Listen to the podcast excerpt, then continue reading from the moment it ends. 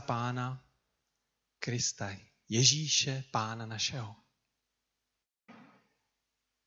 Bratři a sestry, jsem velice rád za to, že můžeme začínat novou sérii kázání. Je to série, jak už jste eh, viděli a jak už jsme slyšeli, a také v úvodu k modlitbám z prvního listu Timoteovi.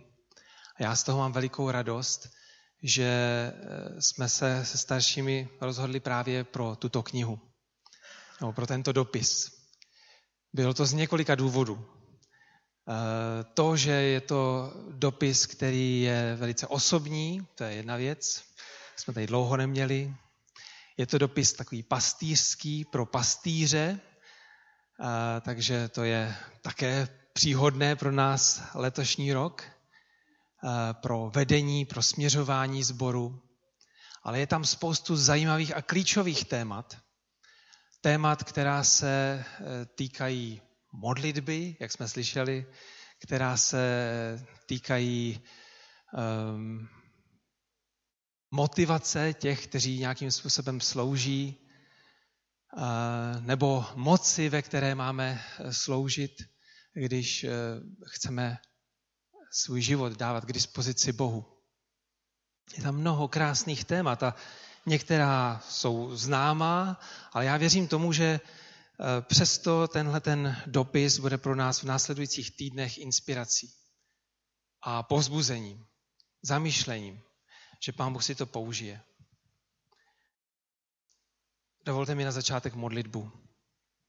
Pane Ježíši Kriste, my ti děkujeme za tvé slovo, za to, že ho vůbec máme, za to, že můžeme číst slova apoštolů, že můžeme číst slova těch, kteří napsali to, co prožili s tebou a díky tomu my můžeme dneska čerpat a, a růst, dozvídat se o tobě, dozvídat se o sobě, dozvídat se o církvi. A moc tě prosíme o to, aby i to následující studium bylo tebou požehnané, tebou vedené a abychom um, mohli slyšet i dnešního dne tvůj hlas. Amen. Podívejme se spolu na úvod první Timoteovi. Budu číst podle eh, studijního překladu prvních pět veršů. Takže jestli máte jiný překlad, nevadí, můžete to sledovat. Pavel, apoštol Krista Ježíše, podle příkazu Boha, našeho zachránce, a Krista Ježíše, naší naděje, Timoteovi vlastnímu synu ve víře. Milost, milosedenství a pokoj od Boha Otce našeho a Krista Ježíše, Pána našeho.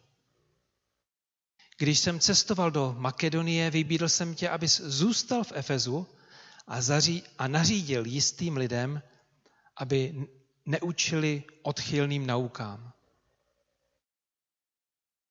a nezabývali se bájemi a nekonečnými rodokmeny, které vedou spíše k hloubání, než k boží zprávě, která spočívá ve víře. Cílem tohoto nařízení je láska. Láska z čistého srdce, z dobrého svědomí a z upřímné víry.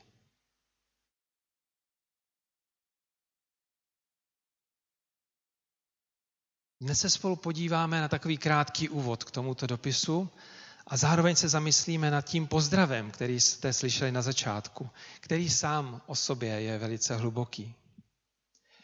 Ten čtení, čtení, čtený text by se dal zhrnout asi takto. Pavel, apoštol Ježíše Krista podle příkazu Boha, mému vlastnímu synu ve víře. Zdravím tě. A prosím tě, drž se čist, eh, lásky z čistého srdce, z dobrého svědomí a z upřímné víry. A poštol Pavel se tady představuje jako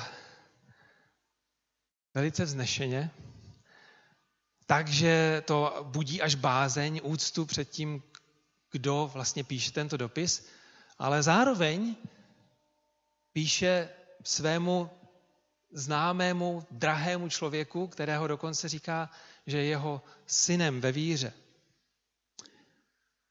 Ale ten úvod, ten tam úplně nesedí k takovému normálnímu, běžnému, e, valentínskému vyjádření. Ten úvod začíná velice vážně, autoritativně. To, že říká Pavel, to je, to je běžné, to je téměř jeho jméno. E, ve skutečnosti se jmenoval Saul, ano. To jméno Pavel si zřejmě vymyslel sám. Pojmenoval se sám, protože chtěl vyjádřit to, že je malý. Je to tak, Pavle? Malý. Pavel znamená něco jako malý?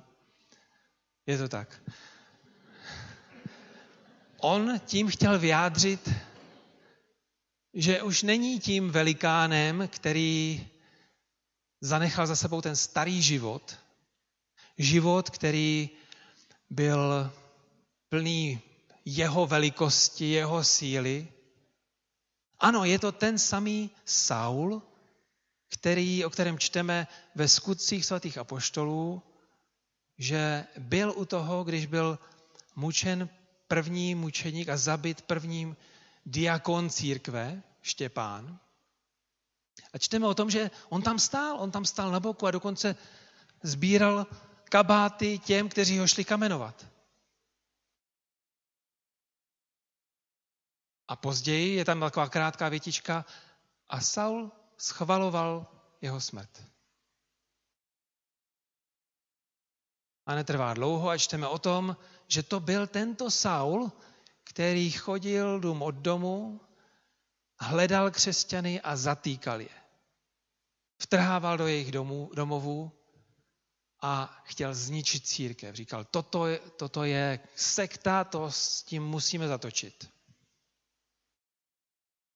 Všichni před ním měli obrovský respekt. A pak víme, jak to dopadlo na cestě do Damašku. Tam nastal ten obrat. Z toho velikého Saula se stává Pavel poté, co se setkává s živým Kristem který ho zastaví a říká, Saule, Saule, proč církev pronásleduješ? Ne, ne, ne. Saule, Saule, proč mě pronásleduješ? To, co děláš, to neděláš nějaké organizaci. To neděláš lidem, to děláš Bohu, to děláš mně. A Saul byl proměněn a přejmenoval se na Pavla. Změnil se na toho, který chtěl být malý, chtěl být služebníkem, ale zároveň zůstal v tom nejbližším okruhu těch, kteří se setkali s Kristem. Apoštolů. Být apoštolem, tak jak on se tady nazývá, to není jen tak. K tomu, abyste o sobě mohli říct, Eh, že jste apoštolem, no tak eh, to bylo, kolik bylo těch apoštolů? Dvanáct, jo. Byl dvanáct, já vím, že pak se to tam trošku zamíchalo s tím Mídášem, ale kdekoliv se píše potom dál v, písmu v Novém zákoně o apoštolích, tak se mluví o těch dvanácti a také o apoštolu Pavlovi. On jediný skutečně může mít tento titul apoštol. V tom nejvyšším slova smyslu. Ne v tom smyslu, že to je někdo, kdo je poslaný, ale v tom, tak jak to vnímá církev, vnímala církev a, a to byl důvod, proč autorizovat také Pavlovi dopisy a dát je do Bible, bylo tam pět podmínek na to, abyste mohli být apoštolem. Ta první to byla, že jste byli vyvoleni, povoláni samotným Kristem. To znamená, Kristus sám byl ten, který povolal svých 12 učedníků a v případě Pavla to bylo právě na té cestě do Damašku. Opět Kristus sám ho povolal a řekl, ty budeš mým apoštolem mezi pohany.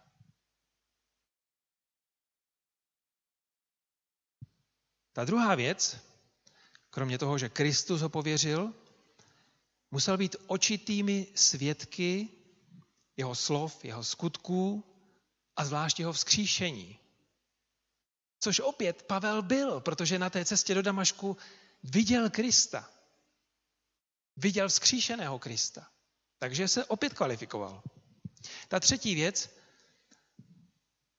tito apoštolové museli dostat zvláštní příděl Ducha Svatého, který je uvedl do veškeré pravdy. Opět, jestli je někdo, kdo, to, kdo byl vnořen do pravdy o Ježíši Kristu, o tom, jak to zapadá do celého příběhu písem starého zákona, tak to byl apoštol Pavel. Za čtvrté, jejich práce nebyla omezena na místní církev a nebyla krátkodobá, to byla doživotní funkce. A opět, apoštol Pavel byl ten, který nebyl na jednom místním sboru, ale cestoval, zakládal nové sbory. Proto měli takovou autoritu. Byli to lidé, kteří se setkali s Kristem, kteří byli potvrzeni samotným Kristem, pověření, byli očitými svědky jeho slov, jeho vzkříšení. Dostali zvláštní příděl ducha. Bůh se projevoval, potvrzoval to. To nemohl, nemohl jen tak někdo říct. Já jsem apoštol. To muselo být vidět v jeho životě, že, že to, co káže, že to se opravdu děje. A myslím si, že to je dobré si uvědomit, protože i v dnešní době je, mm, jsou některé církve, které používají titul apoštol a používají ho samozřejmě v tom smyslu, že nejde o e, tu autoritu, kterou měli prvotní apoštole. Takže můžeme, můžeme se setkat s apoštoly i dnes, eh, s těmi, kteří jsou pastoři nebo kněží, nebo kazatele a říkají si apoštolové, nebo to společenství tak říká, ale je tam eh, obrovský radikální rozdíl právě v té autoritě. Ten základ, který máme jako církev, tak ten byl položen na těchto prvních 12 plus Pavel a poštolích. A my dnes z této jejich autority těžíme. Díky tomu, co nám zapsali, co nám předali, my můžeme stát na pevném základě. Takže vidíme Pavlovu autoritu. Autoritu v tom, že říká, já jsem ten apoštol, já jsem ten poslaný Kristem. Já jsem Kristus, tedy já jsem pomazaný, to je význam slova Kristus. Teda, ne, že já jsem, pardon, já, já jsem apoštol Krista, toho pomazaného, což je konkrétní určení Mesiáše. A pak říká, já jsem kým jsem kvůli Ježíši, kvůli tomu jehož jméno znamená Bůh je spása, nebo On skutečně zachraňuje. To bylo jeho poselství, to byla jeho mise. On nepovolal sám sebe, nevyvolili ho lidé, ale sám Bůh říká. Podle příkazu Boha. A když toto začíná, tak to začíná dopis, kdyby vám psal někdo známý a takto se představil, tak víte, že jde do tuhého. Víte, že nechce vám říkat něco povrchního, něco zbytečného o tom, jak se má na cestách nebo eh, co prožívá zrovna. Tady říká, to, co ti teďka napíši, to má svrchovanou boží autoritu. A to znamená, že i pro nás, když čteme tento dopis a když ho budeme číst, budeme se nad ním zamýšlet, máme se nad ním zamýšlet s velikou bázní. To jsou slova psaná s autoritou a pověřením sice Pavla, ale ve skutečnosti samotného Boha, Otce našeho a Ježíše, Pána našeho. Tak možná tady může zaznít ta otázka, co pro tebe je písmo? Je pro tebe Bible autoritou? To, když tam zaznívá, že je to spověření samotného Boha, to, co napsali, to, co, to, co nám chtějí vyřídit uh, ti, kteří byli pilíři církve. Je to to, s čím chceš polemizovat, anebo je to to, co chceš brát za bernou minci? My žijeme totiž ve společnosti, která nerada, nerada nějaké autority. Možná před 70 lety to ještě nebylo tak zlé jako dnes. V tomto smyslu. Před 70 lety se vzhlíželo k autoritám ještě. To jste mohli e, očekávat, že když budete studovat na univerzitě třeba, takže e, ti profesoři budou pro vás autoritou a pro všechny okolo. To, co řeknou, tak přesto nejde vlak prostě. A, a v podstatě lidé čekali směřování a, a, a rady do svého života právě od těchto kapacit ve světě kultury, ve světě politiky, ve světě uh, vůdcovství. Dnes dnes je každý sám sobě autoritou, že? Já mohu vyslechnout tvůj názor, já, já můžu studovat i nějaké filozofy, já můžu studovat uh, na školách a inspirovat se od těch, kteří mají moudrost. Ale ten, kdo určí, jestli je to pro mě autoritou nebo ne, to jsem já. Já mám poslední slovo v tom, co je tedy pravda. Takové společnosti žijem, tak to tedy přistupujeme a přistupují lidé také k písmu, k Bibli. A je potřeba, abychom si my sami v tom udělali jasno. Bude pro mě konečnou a závaznou autoritou to, co čtu v Bibli? Nejen inspirací, že já si to přečtu a zvážím, jestli zrovna tady tento oddíl je pro mě příhodný. Samozřejmě každý, každý díl písma je jiný styl, jiný druh. Musíme zvažovat, vykládat, přemýšlet nad, nad kulturou, ve které to bylo napsáno, nad dobou, ve které to bylo napsáno. Ale je pro mě písmo autoritou.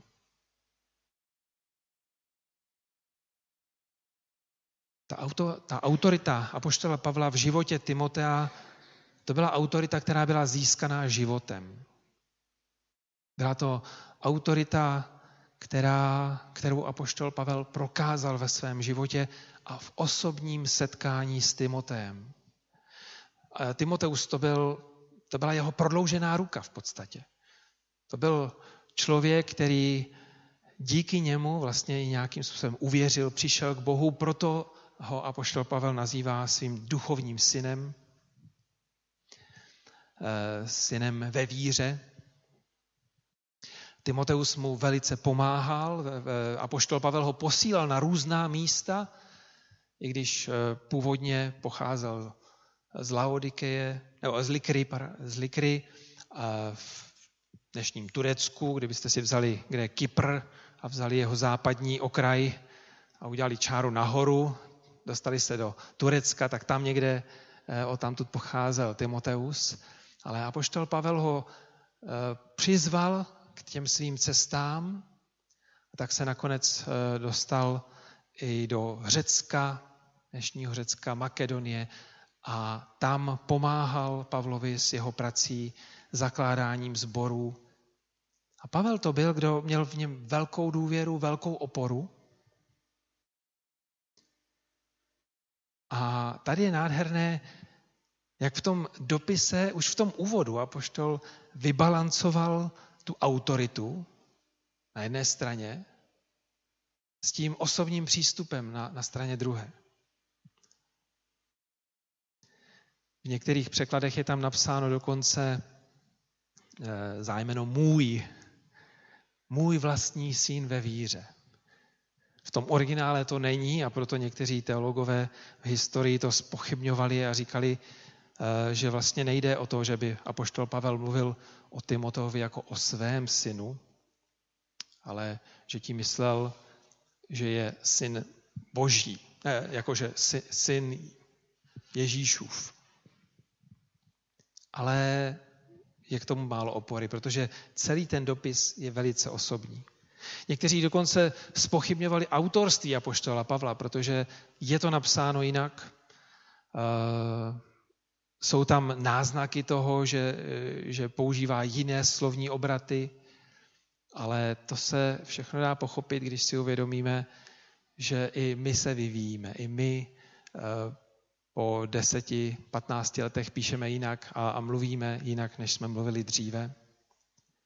A hlavní, hlavní důr, důkaz toho, že skutečně jde o autorství Apoštola Pavla, je v tom, kolik je tam osobních poznámek, kolik je tam uh, osobních výzev a jmen, jmenovaných uh, z, z toho okolí uh, Timotea, pozdravů, a, nebo naopak konkrétních výzeb, co má udělat s kým v tom sboru, že podezřívat nějak, nebo spochybňovat autorství Apoštola Pavla, myslím si, že není úplně na místě.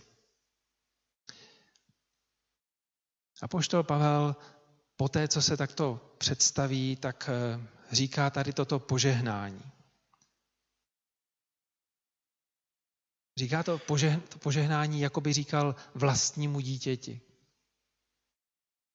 Slyšeli jsme to v tom úvodu, když, když dítě přijde za otcem a, a chce od něho slyšet, nebo říká mu nějaké pěkné slovo a, a on roztaje, tak něco takového asi prožíval a poštol Pavel. Říkal, já ti přeji milost, můj synu, já ti přeji milosedenství, já ti přeji pokoj, já ti žehnám, a to nejenom nějaká lidská milost nebo uh, lidský soucit, lidský pokoj, ale je to ten pokoj od Boha, Otce našeho a Krista Ježíše, Pána našeho. My to někdy přehlídneme a říkáme, to jsou už takové ty fráze křesťanské, takové ty pozdravy, které jsou vždycky v nějakém dopise, ale ve skutečnosti v těchto třech slovech je obrovská hloubka. Já bych si přál, abychom to dneska nově prožili, abychom si nově uvědomili, co to znamená mít ve svém životě boží milost. Jeho milosedenství nebo soucit. A z nich vy, vyvěrající pramen pokoje v našem životě. Je zajímavé, že Toto je jediné místo, kde Pavel používá trojici tady těchto slov pohromadě. Milost, milosedenství a pokoj, nebo v B21 milost, slitování a pokoj od Boha Otce a Krista Ježíše. To slovo milosedenství a slitování jakoby tady záměrně vložil. Právě proto, o jaký vztah jde, komu píše. Můžeme se ptát, proč? Proč právě tady? Proč to nenapsal na jiných místech? Do Kolos, do Tesaloniky, do Korintu? Proč právě tady mluví o milosedenství a slitování? Jednak se to hodí s ohledem na ten kontext, to Pavlovo vřelé oslovení adresáta, naznačení toho jejich blízkého vztahu. Ale jak uvidíme v těch dalších eh, kázáních, je to také proto, že boží milosedenství, boží soucit, to bylo něco, co Timoteus nutně potřeboval, hodně potřeboval. Byl totiž v tíživé situaci. Stály před ním těžké úkoly, které mu odebíraly sílu. A proto potřeboval boží něžnou lásku, jeho slitování. Jaký je v tom rozdíl milost a milosedenství? Někdo řekl, boží milost, nebo milost je nezasloužený dar. Kdežto milosedenství to je skutečnost nového života. Nebo také milost, ta promíjí přestoupení. Kdežto milosrdenství je vyjádřením soucitu. A moc se mě líbí vyjádření, že boží milost je jako fontána, ze které vytéká jako potůček boží pokoj. Z té fontány boží milosti vytéká boží pokoj, jako spojení toho všeho. Když prožiješ boží milost, když prožiješ to, že ti Bůh odpustil, můžeš zažít skutečný pokoj. Když prožiješ boží milosedenství, jeho soucit, jeho bezpodmínečné přijetí, ať se děje cokoliv ve tvém životě, tehdy můžeš prožívat a radovat se z pokoje, který převyšuje jakýkoliv lidský rozum.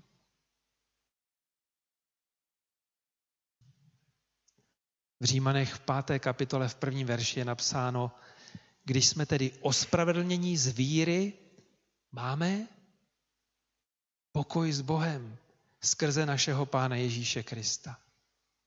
Ano, ospravedlnění z víry je to, co dává naší mysli, našemu srdci pokoj. Odpuštění. Bůh odpouští, nepřipomíná, nespomíná více.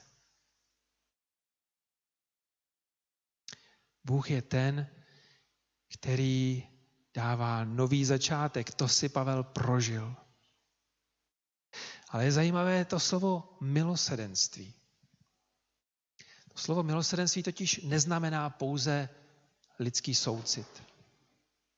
Soucit nad těmi, kteří jsou sevření, kteří jsou v nesnázích.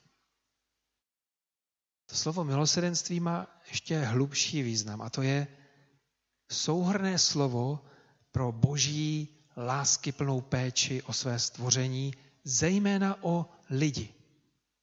Bez ohledu na to, v jakém jsou situaci, bez ohledu na to, co, co prožívají, boží milosedenství je láskyplná péče Boha o svoje děti. O každého, protože Bůh dává svítit slunce na všechny lidi. Bůh se slitovává nad všemi. To je ten rozměr jeho lásky. On miluje, skutečně miluje každého člověka. Bratři a sestry, milí přátelé, to je něco úžasného. Bůh chce dnes probudit, povzbudit tuto lásku v našem nitru. Chce nám říct, nejenom, že se nad námi smilovává, že se nad námi smiloval už tenkrát, že nám odpouští naše hříchy, že nás přijímá, když k němu přicházíme, že nás smiřuje ve své lásce s Bohem Otcem. Je to ještě něco vyššího. On nás zahrnuje svojí láskou, která je nadpřirozená, která je milující dobrotou ať procházíme čímkoliv. Ano, je to ta láska s velkým L, kterou Ježíš vyjádřil, když zemřel za nás hříšné, jak si to budeme za chvíli připomínat v památce večeře páně. A když si budeme připomínat každý den jeho lásku, jeho milosedenství a jeho bezpodmínečnou lásku, kterou vylévá na své stvoření. Povede to k pokoji. Povede to k tomu, že budeme moct schopni prožívat boží pokoj, ať přijde cokoliv.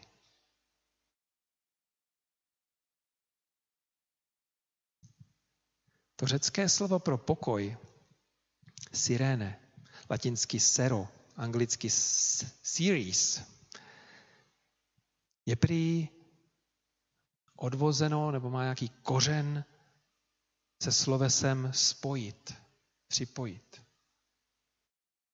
Když o tom přemýšlím, tak skutečně, když člověk prožívá pokoj třeba v nějakém vztahu, tak je to proto, že prožívá spojení.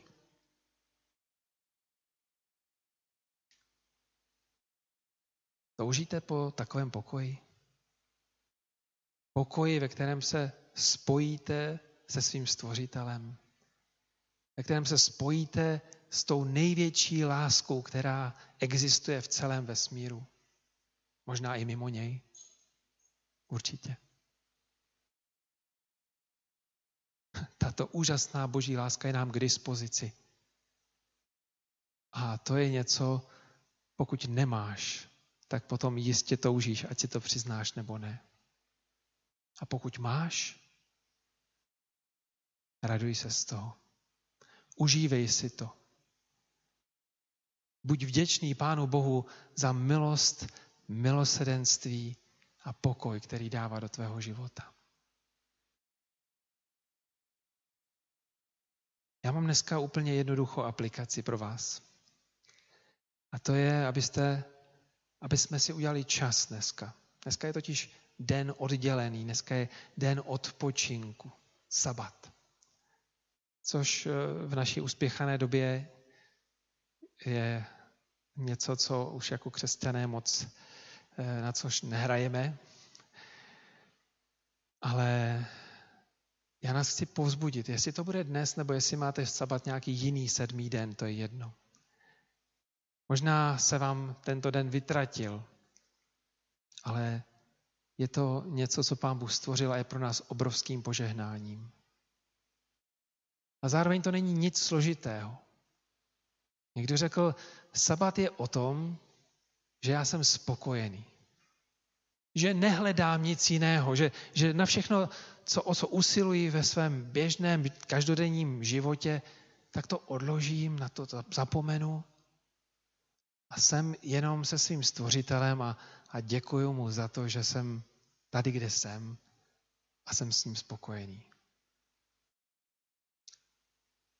Já bych nás chtěl pozbudit k tomu, abychom si našli aspoň nějaký čas během dnešního dne nebo zítřejšího dne a přemýšleli, modlili se, děkovali Pánu Bohu za jeho milost. Děkovali mu za jeho milosedenství v našem životě a za pokoj, který dává do našich srdcí. Možná se vám to nezdá jako moc, ale já věřím, že to může proměnit celý týden, co je před námi.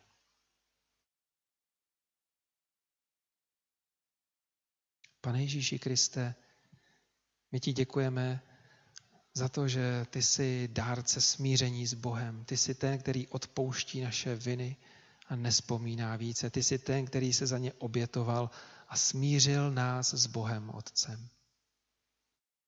Ale děkujeme ti za to, že díky tvému smíření, díky tvému slitování a díky tvojí neomezené lásce my můžeme prožívat pokoj, který nemá a nedá tento svět.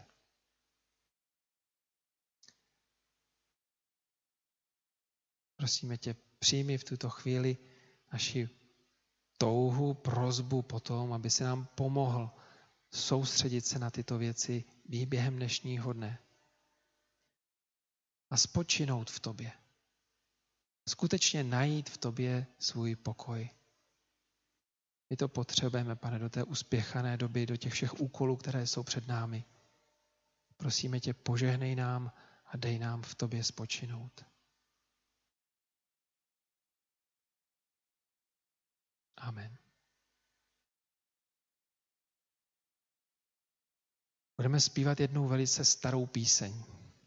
Jak když jsem ji viděl na seznamu, prosím, abyste nastoupili, tak jsem nechtěl věřit svým očím a jsem zvědavý, jestli uvěřím svým uším, protože pokud vím, tak my jsme ji nespívali aspoň 20 let, nevím,